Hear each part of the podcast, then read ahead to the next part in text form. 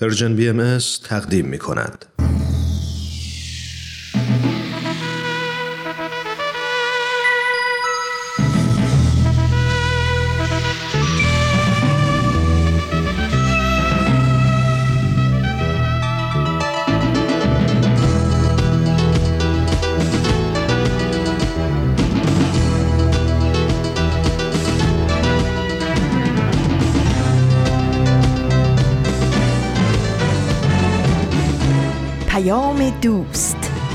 برنامه ای برای تفاهم و پیوند دلها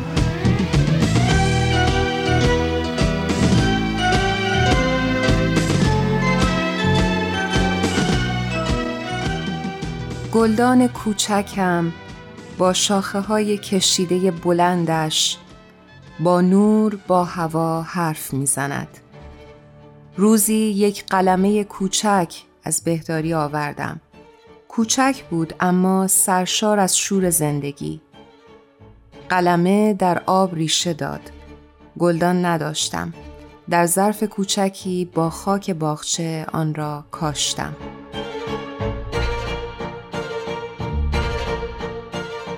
اول نمی گرفت. پژمرده بود. فکر می کنم قلبش گرفته بود. اما یک روز دیدمش ایستاده روی خاک دانستم ریشه کرده است. حال گلدان کوچکم در پشت پنجره هر روز با نور با هوا حرف می‌زند. و با دستهای پرمهر گلهای صورتی کوچکش را به من هدیه می کند گلدان کوچکم هر روز گل می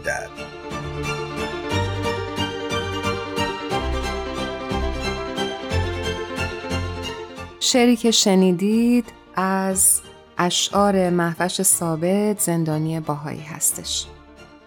دوستان عزیزمون در پادکست هفت درود میفرستم خدمت تک تکتون. من هرانوش هستم. منم درود و سلام میگم. ایمان هستم.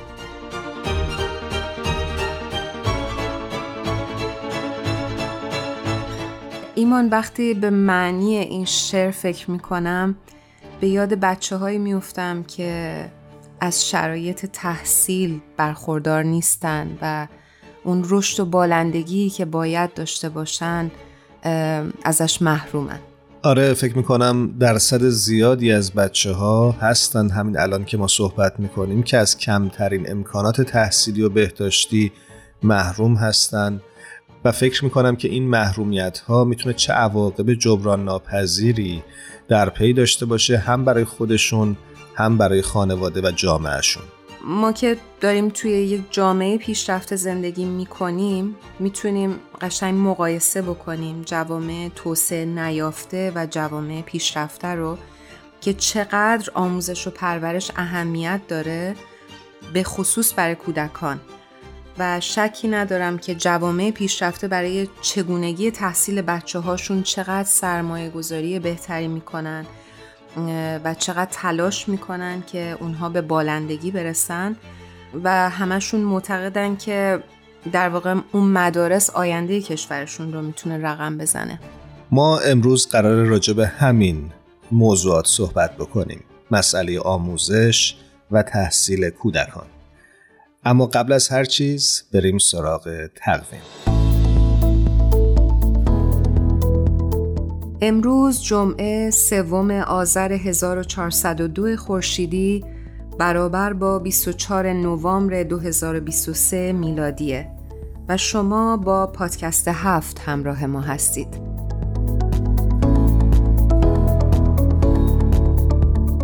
در این قسمت از برنامه بریم سراغ خبر هفت.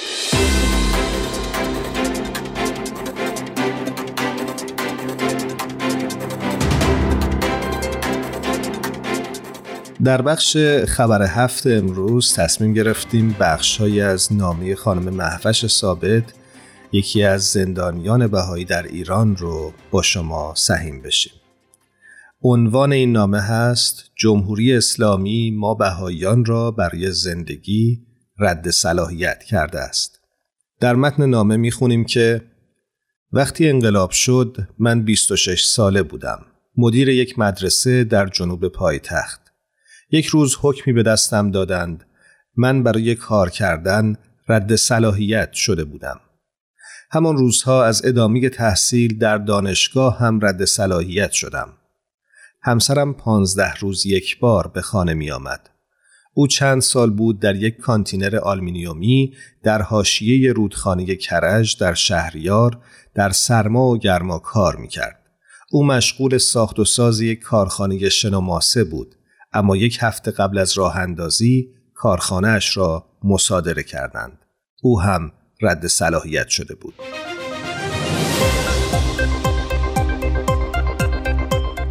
پدرم، برادرم، همه اقوام و دوستان و همکیشانم به تدریج بیکار و خانه نشین شدند و زندگی همه ما در معرض طوفان قرار گرفت.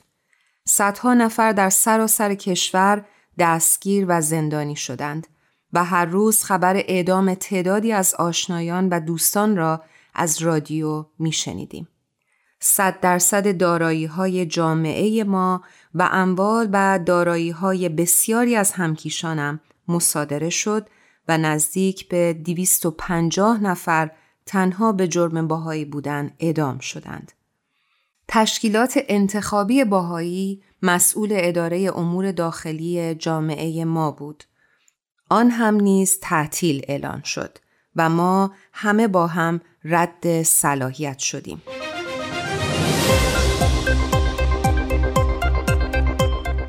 ناگهان وطن و اجدادیمان را از ما گرفتند و ما به آن دیگری تبدیل شدیم و در آن وانفسای تهمتهای سنگین کمرشکن و ضربه های هلناک نفسگیر برای بهرهمندی از حقوق شهروندی برای داشتن کار و شغل برای تحصیلات عالیه برای خدمت صادقانه برای دفاع از عقایدمان که به طور کلی از هر جهت مورد حمله و تحریف و نفرت پراکنی قرار گرفته بود ما حتی برای روابط انسانی معمولی با هموطنانمان هم رد صلاحیت شده بودیم. وقتی در سال 1386 دستگیر شدم و دو سال و نیم را در سلولهای تنگ و تاریک فوق امنیتی زیر فشار و بازجویی گذراندم وقتی ما هفت نفر اعضای جمعی موسوم به یاران ایران با کیفرخواست اعدام به دادگاه برده شدیم و حتی به خاطر شریفترین فعالیت های انسانیمان یعنی خدمت داوطلبانه در اداره جامعهمان به 20 سال حبس تعذیری محکوم شدیم با خود می گفتم روزی همه چیز را خواهم نوشت و بی پایه و اساس بودن اتهام جاسوسی را برملا خواهم کرد. به مردم خواهم گفت که ما هرگز به کشورمان خیانت نکرده ایم. ما عاشق ایران و خواهان عزت و سربلندی وطنمان هستیم. بالاخره با اعمال یک ماده قانونی حکم 20 ساله ما شکست. پس از ده سال هر هفت نفر به تدریج آزاد شدیم. اما آن سوی دیوارها نیز من رد صلاحیت شده بودم.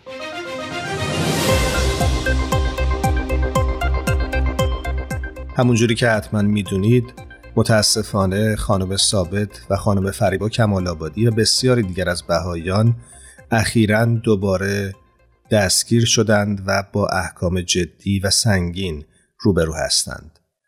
در ادامه این نامه بعد از دستگیری دوم خانم ثابت می نویسند که دوباره به بند زندان اوین جایی که کمتر از پنج سال پیش پس از تحمل ده سال حبس زمین آن را در برابر همبندی های عقیدتی و سیاسی هم بوسیده و محل را ترک کرده بودم بازگشتم. دوست و همراه یگانم فریبا کمال آبادی که او هم همه عمر رد صلاحیت شده است به استقبالم آمد و خبر داد که ما هر دو به تحمل ده سال حبس مجدد محکوم شده ایم. همزمان با دریافت ابلاغ این حکم همسرم هم پس از سالها مبارزه و دوندگی کلید خانه‌ای که حاصل کار و تلاش همه عمرش بود را به ناچار به مردانی تسلیم کرد که خانهمان را مصادره کرده بودند و از خانه‌ای که دوستش داشت و حتی برگ برگ درختان باغچهش را می شناخت برای همیشه بیرون آمد. تازه دانستم که ما باهایان برای داشتن یک زندگی معمولی در کشور آبا و اجدادیمان چهل و پنج سال است که مدام رد صلاحیت می شویم. به می آورم وقتی سالهای پیش به بازجو گفتم بالاخره که از این زندان بیرون می رویم. با خونسردی گفت بله ولی افقی یا عمودیش را ما تعیین می کنیم. حالا دیگر من افقی پیش روی خود نمی بینم و از عدالت حکومت درباره خود قطع امید کردم و مردم ایران را مخاطب قرار می دهم و می گویم که اگر حکومت کشورمان ما را برای زندگی رد صلاحیت کرده است شما نکنید. ما هم به مانند سایر مردمان این مرز پرگوهر حق داریم زندگی شایسته ای داشته باشیم. از حقوق شهروندی برخوردار شویم. کار و کسب مناسب با قابلیت و توان خود داشته باشیم. دانشگاه برویم. روابط مبتنی بر احترام متقابل با هم میهنانمان داشته باشیم.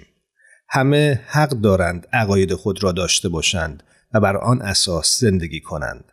همه حق دارند از آسایش و امنیت برخوردار باشند و از هر گونه آزار و تعدی توسط فرد یا گروه در امان بمانند و همه توش و توان خود را به جای دفاع از خود صرف آبادانی کشور کنند.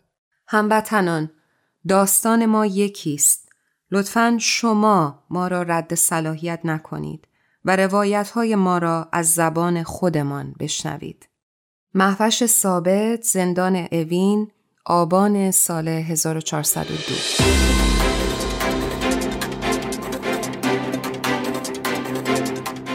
امیدواریم روزی بیاد که همه کسانی که به خاطر باورهاشون مورد آزار اذیت قرار می‌گیرند در ایران آزاد بشن. در ادامه پادکست هفت با ما همراه باشید.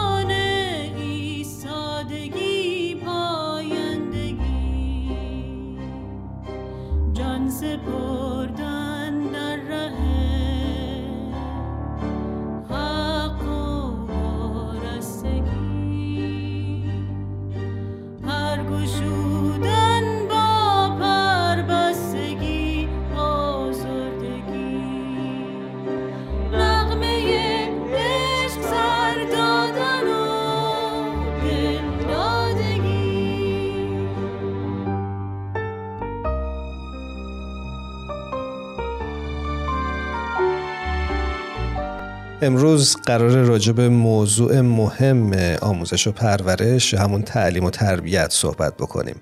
موضوعی که می‌تونه نقش اساسی و کلیدی داشته باشه در توسعه جوامع انسانی. یکی از رویکردهای تعلیم و تربیت همونطور که ایمان هم اشاره کرد مسئله آموزش برای توسعه پایداره. این روی کرد از آموزش در جستجوی توانمندسازی مردم برای پذیرش مسئولیت برای ایجاد آینده پایدار هستش. بر اساس مطالعاتی که در سالهای اخیر انجام شده و توسط سازمان یونسکو هم منتشر شده مسئله آموزش مناسب با هدف توسعه پایدار می‌تونه بر ابعاد مختلف زندگی مردم تاثیر به سزایی بگذاره. ما به برخی از این ابعاد اشاره می‌کنیم. همطور که ایمان گفتش حاکمیت مناسب عدالت جنسیتی صلح حقوق بشر دسترسی به آموزش مبارزه با مواد مخدر حفظ میراث فرهنگی و دانش سنتی و بومی شهرنشینی ریشهکنی فقر و امنیت غذایی و موارد دیگه. امروز برای اینکه بیشتر با مقوله آموزش آشنا بشیم از مهمان عزیزی دعوت کردیم که با برنامه پادکست هفت همراه بشن سرکار خانم دکتر نوگل اندیشه جو کارشناس در زمینه آموزش و پرورش و همینطور مدیر مؤسسه غیرانتفاعی وان ایژوکیشن وان ورد مهمان برنامه امروز ما هستند. بریم باشون صحبت کنیم.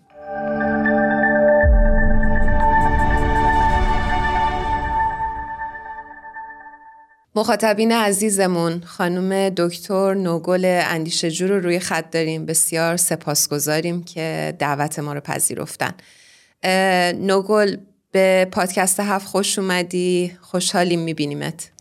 منم به درود میگم نوگل اندیشجو و ممنونم که دعوت ما رو قبول کردی. ممنونم از جفتتون. باعث افتخارمه که اینجا و می‌تونم باتون یه صحبتی بکنم. مرسی. نوگل ما می‌دونیم که تو یک مؤسسه ای داری به اسم One Education One World. می‌خوام بدونم که در این مؤسسه چه کارهایی انجام میشه و چرا اصلا تصمیم گرفتی که این کار رو شروع بکنی؟ One Education One World یه مؤسسه هست که تو 2019 همراه با چند از دوستای خوبم شروع کردیم و هدفش اینه که مناطق محرومی که حالا هست دور دنیا وجود داره برای بچه هایی که دسترسی به حالا آموزش یا مدرسه ای ندارن بتونیم این موقعیت براشون فراهم بکنیم که بتونن برن مدرسه بچه هایی که محرومن و از دنیای ادویکیشن از دنیای آموزش پرورش خیلی زیادن به میلیون ها بچه می‌رسن و این مسئولیت فکر می‌کنم ما هاست که جاهایی هستیم که حالا موقعیتش رو داریم بتونیم کمک بکنیم و به خاطر همین مؤسسه رو شروع کردیم و و الان پروژه‌ای هست که داریم توش فعال هستیم و به بچه ها کمک می‌کنیم. نوگل اشاره کردی که هدف اصلی مؤسسات ایجاد مدرسه یا ساختن مدرسه در مناطق محرومه. کلا چقدر در این راستا تا الان موفق بودید؟ چه کارهایی انجام دادید؟ قدری برامون از پروژهات بگو. ایمان جان این چالش هایی که به حال وجود داره تو وقتی تو دنیای تقریبا میشه گفت جهان سوم کار می‌کنی خب چالش خیلی زیاده و ما رسیدن به هدفمون خیلی راه طولانی بود. و اینکه با این حال با اینکه تازه ما این سازمان به حال شروع کردیم ولی تونستیم پروژه‌ای تو آفریقا داشته باشیم تو هند داشته باشیم و حتی تو خاورمیانه یه چند سالی خیلی اکتیو بودیم تا این چالش اواخر که باش روبرو شدیم. نوگل تا اونجایی که من می‌دونم در واقع کاری که تو داری انجام میدی یکی از چالش هاش می‌تونیم بگیم که این هستش که ما نمی‌تونیم از یک منطقه بریم توی اون منطقه و اونجا رو بتونیم آموزش بدیم و عوض بکنیم. من می‌خوام ازت بپرسم که این چالش رو چجوری تونستی حل بکنی؟ به خاطر اینکه این مسئله خیلی مسئله مهمیه و من شنیدم که بومی ها و جوامع محلی در واقع قبول نمی‌کنن فرد جدید رو. یکی از چالش های بزرگ ما اینه و برای همین ما وقتی می‌خوام یه پروژه شروع بکنیم اول یه سفر حالا به انگلیسی بگم اکسپلوراتوری انجام میدیم که فقط بتونی شرایط رو مثلا بسنجی صحبت کنی با آدم مختلف با همون جوامع محلی که خودت گفتی. فقط بشینی صحبت کنی سوال بپرسی یه خورده تحقیقات بکنی.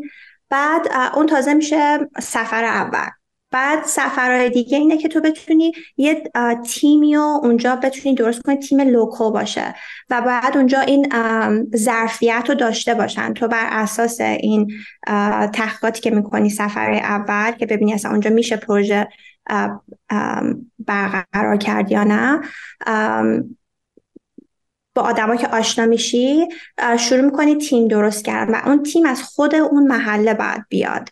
البته که ما مثلا مدیرایی داریم که مدیر مدیرای مثلا حالا محلی هستن مدیرای حالا اینترنشنال هستن و خود هیئت مدیریه که پنج نفر هستیم تصمیم بزرگ با ما هست. ولی به طور کل این چالش رو با زمان و با شناخت و با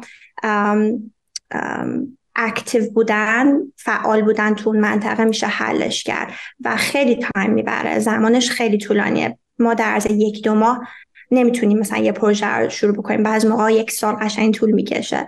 تا در واقع اون ریش سفید محل به شما اجازه بده که بتونید فعالیت بکنید؟ دقیقا ریش سفید محل باید به ما اجازه بده که ما این کار رو انجام بدیم. و اتفاقا این یکی از سفری که رفته بودم به نایجریا که اونجا یه پروژه داریم همین که گفتیم ما بعد می‌رفتیم پلوی بزرگ بزرگان محل که واقعا هم ریش سفید داشتن و بعد باشون صحبت می‌کنیم که قانعش می‌کنیم چرا بچه هاشون باید مدرسه برن.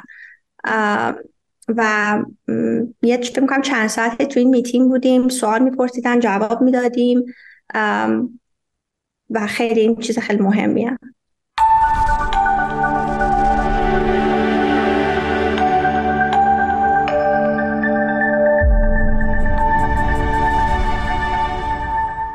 نگل می‌خوام اینجا ازت بپرسم که تو که زن هستی و مشغول کار آموزش و پرورش و تعلیم و تربیت چرا فکر می‌کنی که انقدر آموزش دختران اهمیت داره؟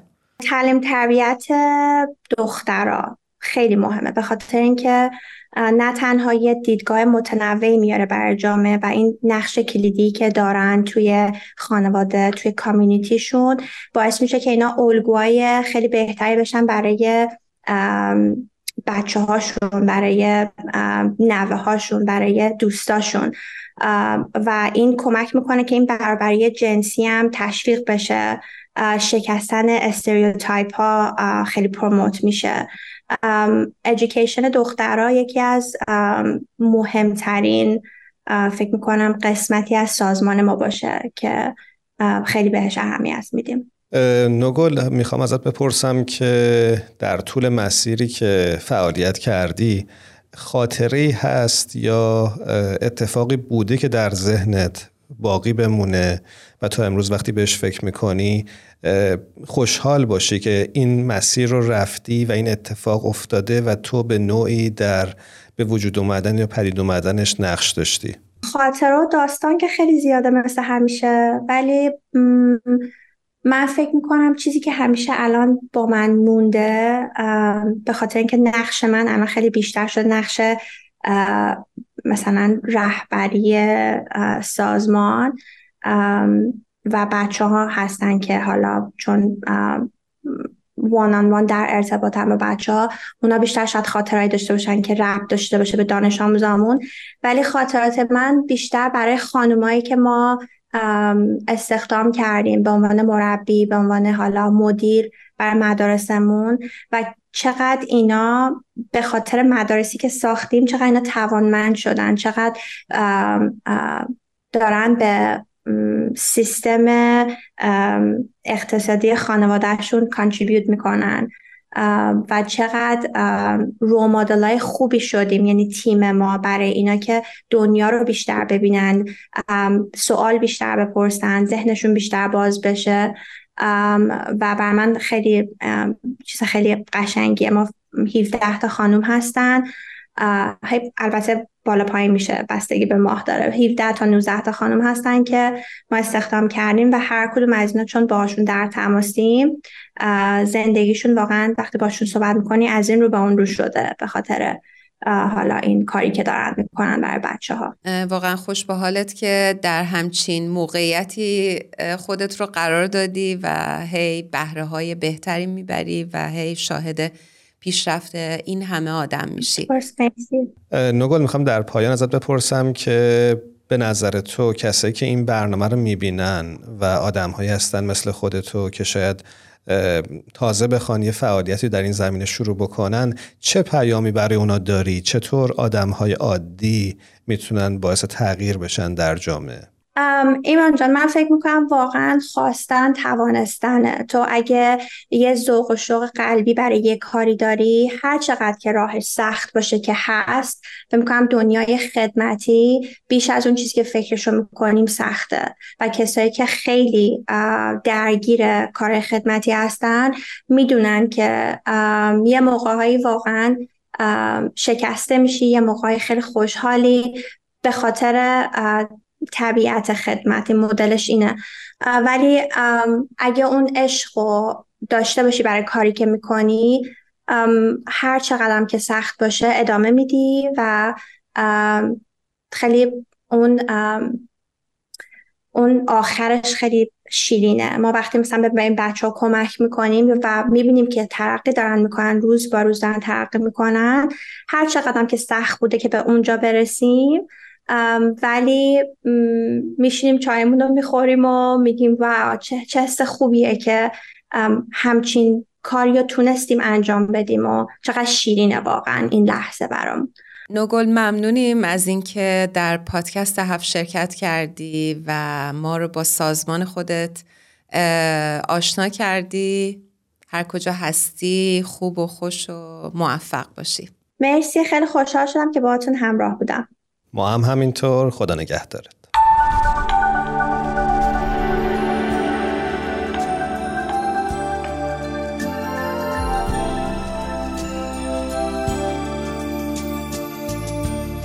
سفری بی آغاز سفری بی پایان سفری بی مقصد سفری برگشت. سفری تا کابوس. سفری تا رؤیا. سفری تا بودا. شبنم تاج محل. با حریق یا تا هم سفرم.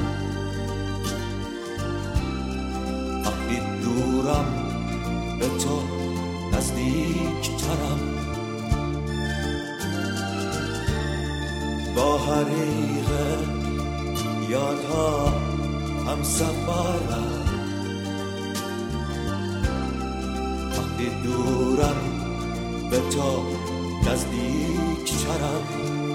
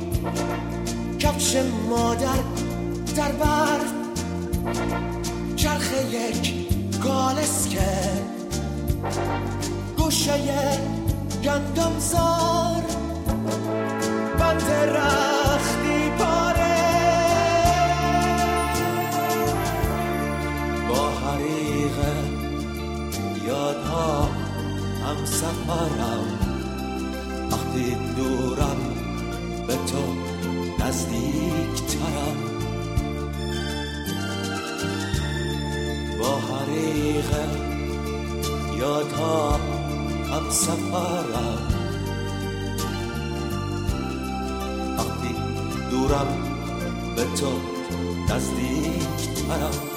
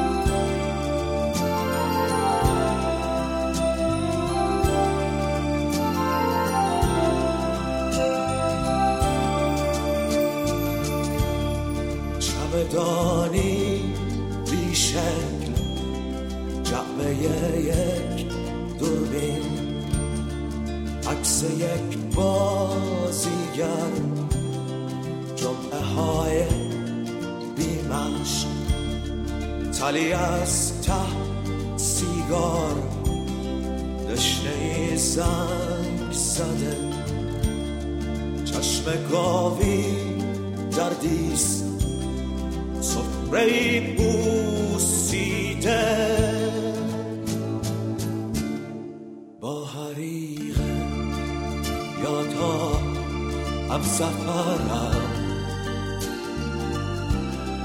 وقتی دورم به تو نزدیک ترم با حریق یادها هم سفرم. وقتی دورم به تو نزدیک ترم همچنان با پادکست هفت همراه هستید. هرانوش داشتم فکر می‌کردم که حتما یک کودک تحصیل کرده به مراتب بیشتر می‌تونه در تغییر و بهبود شرایط اطرافش موثر باشه.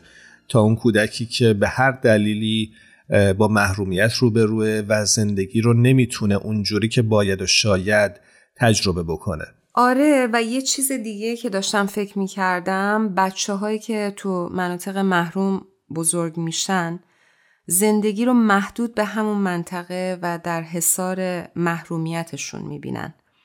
تعداد افرادی که در این مناطق از محدودیت خودشون پاشون رو فراتر می‌ذارن خیلی خیلی اندک هستش و اون کسایی که در واقع رویاهای بزرگشون رو در سر میپرورونن و بعد بهشون می‌رسن خیلی کمه و این خیلی غم انگیزه. و هر کدوم از ما بتونیم حتی یه نفر دو نفر از بچه ها رو بتونیم آموزش بدیم. خب خیلی تعدادشون زیاد میشه و هممون در واقع داریم به رشد جامعه خودمون کمک می‌کنیم. آره و فکر می‌کنم کارهای بزرگ از همین قدم های کوچیکه که اتفاق میفته و آغاز میشه. خب اگه موافقی بحث رو اینجا نگه داریم چون اشاره می‌کنند که بخش بعدی برنامه یعنی آین آینه آماده پخش.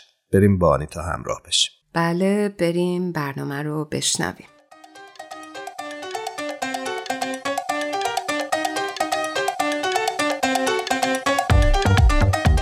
شنونده های عزیز امیدوارم که خوب باشید. آنیتا رو میشنوید از آین آینه.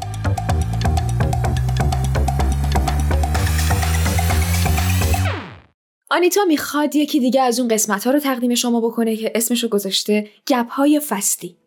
تو این قسمت ها فقط می‌خوام حال و کیفیت های انسانی خودم بهتون معرفی کنم. از نشستن پشت پنجره و تماشای قطره های بارون بگم. از ناامید شدن هام از شادی و غم هایی که گاهی دلایل موجه دارن و گاهی مثل شهاب های شب های کویری سرزده و نزده پیداشون میشه و تا میای تو خودت حبسشون کنی ثبتشون کنی محو شدن و رفتن.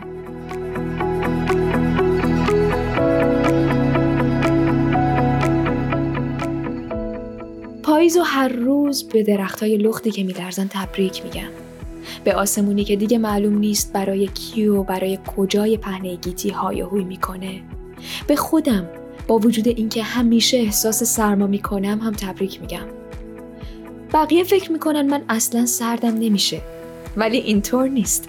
خبر ندارن چقدر زود دستام تو سرما از کار کردن میفتن و دیگه نمی‌تونم حتی دکمه لباسامو ببندم.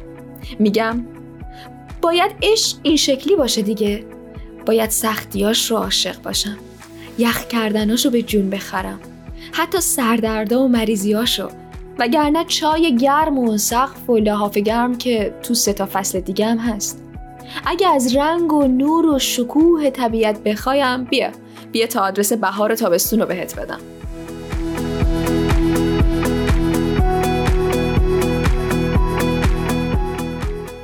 فکر کن دشتای خورمم بدون گریه های ابر میخشکه.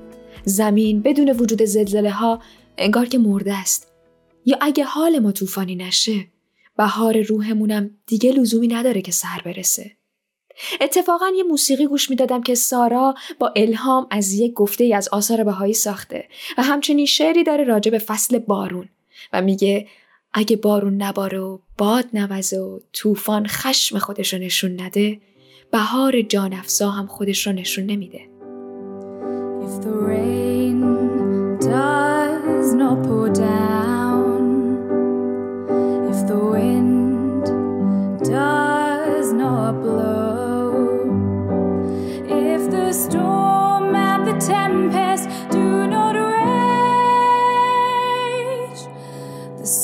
refreshing springtime will not appear. If the clouds do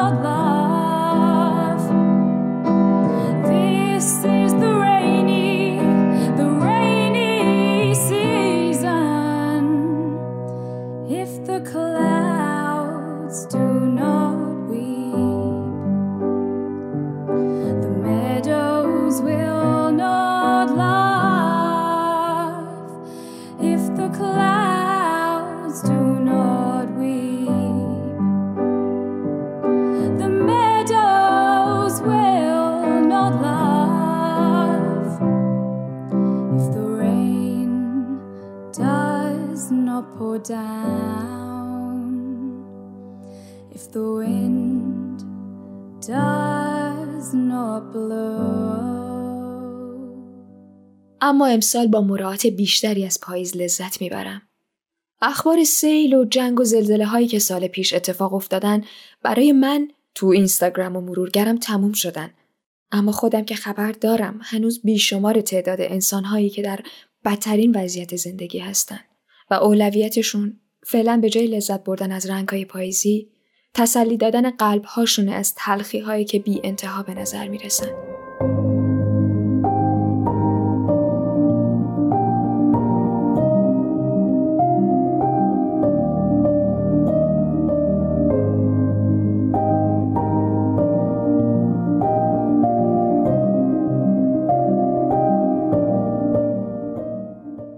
وقت به اونا فکر می‌کنم با خودم قرار گذاشتم که حال یکی از دوستام یا آشناها یا فامیلای خودم رو بپرسم. آخه ما انسانها به عقیده من موجوداتی هستیم که حتی اگر تو ناز و نعمتم باشیم لحظه هایی هست که به بنبست معنوی و عاطفی می‌رسیم و اون وقت یه چیز ناشناخته مثل مثلث برمودا ما رو می‌کشه تو خودش بعدش همین که از تلفنت یه صدایی مثل دیلینگ دیلینگ در بیاد و اسم تو صدا بزنه فقط برای اینکه اسم تو صدا کرده باشه و بگه چطوری؟ خواستم حالتو بپرسم و برات آرزوی خوبی بکنم. کافیه. تا به خودمون بیایم و یادمون بیفته تا شقایق هست زندگی باید کرد. البته بماند که این زندگی کردنم تعریف داره.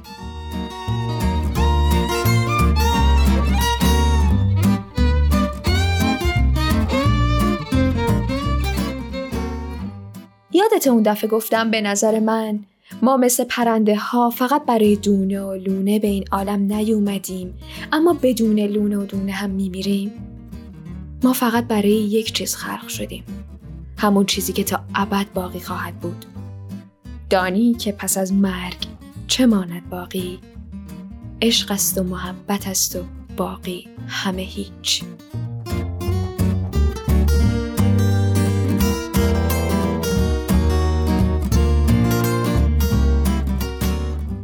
شاید تو هم بخوای امتحان کنی. کار زیادی نداره. تلفن رو بردار. یا به من یا به کسی که خیلی وقت حتی یادشم نیفتادی فقط سلام کن و یه قلب بفرست. تا جایی که می‌تونید مراقب سلامتی خودتون و اطرافیانتون باشید. دوستتون دارم. خدا نگهدار.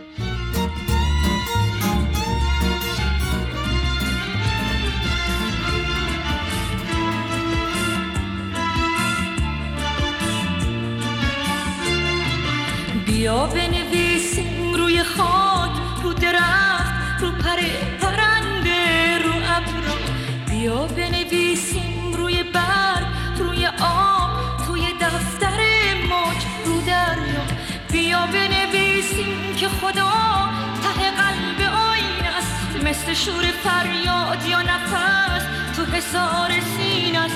با همیشه موندن وقتی که هیچی موندنی نیست. اوج هر صدای عاشقه که شکستنی نیست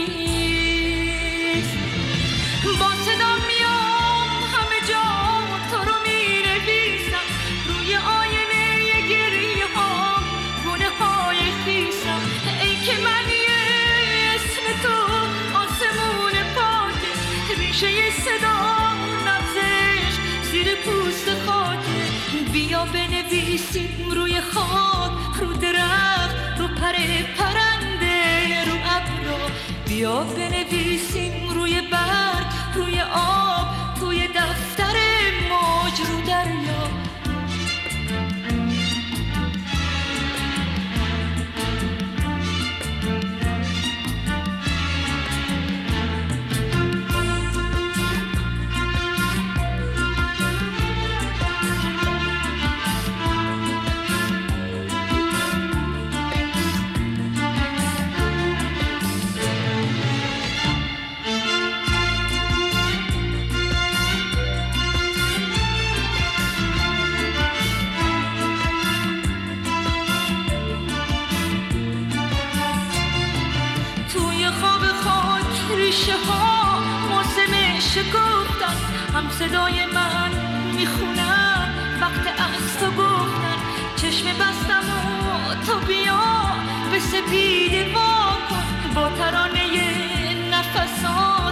باغچه رو صدا کن با صدا میام همه جا تو رو می نویسم روی آینه گریه ها گونه های خیسم ای که من یه اسم تو آسمون پاک.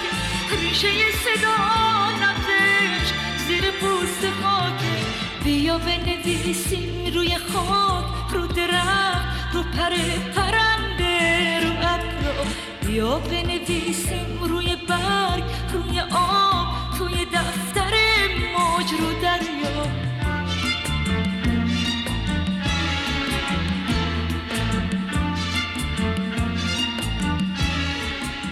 بودا در جایی میگه خوشبختی زمانی حاصل می شود که کار و سخنان شما هم به نفع خودتان و هم به نفع دیگران باشد. با تشکر از همه شما همراهان عزیزمون در پادکست هفت ممنونیم از اینکه با ما تا این قسمت از برنامه همراه بودید و همینطور هم از تهیه کننده های خوب برنامهمون تشکر می‌کنیم که ما رو همیشه یاری می‌کنن. هر کجا هستید خوب و خوش و سلامت باشید. خدا نگهدار. شب و روزتون خوش.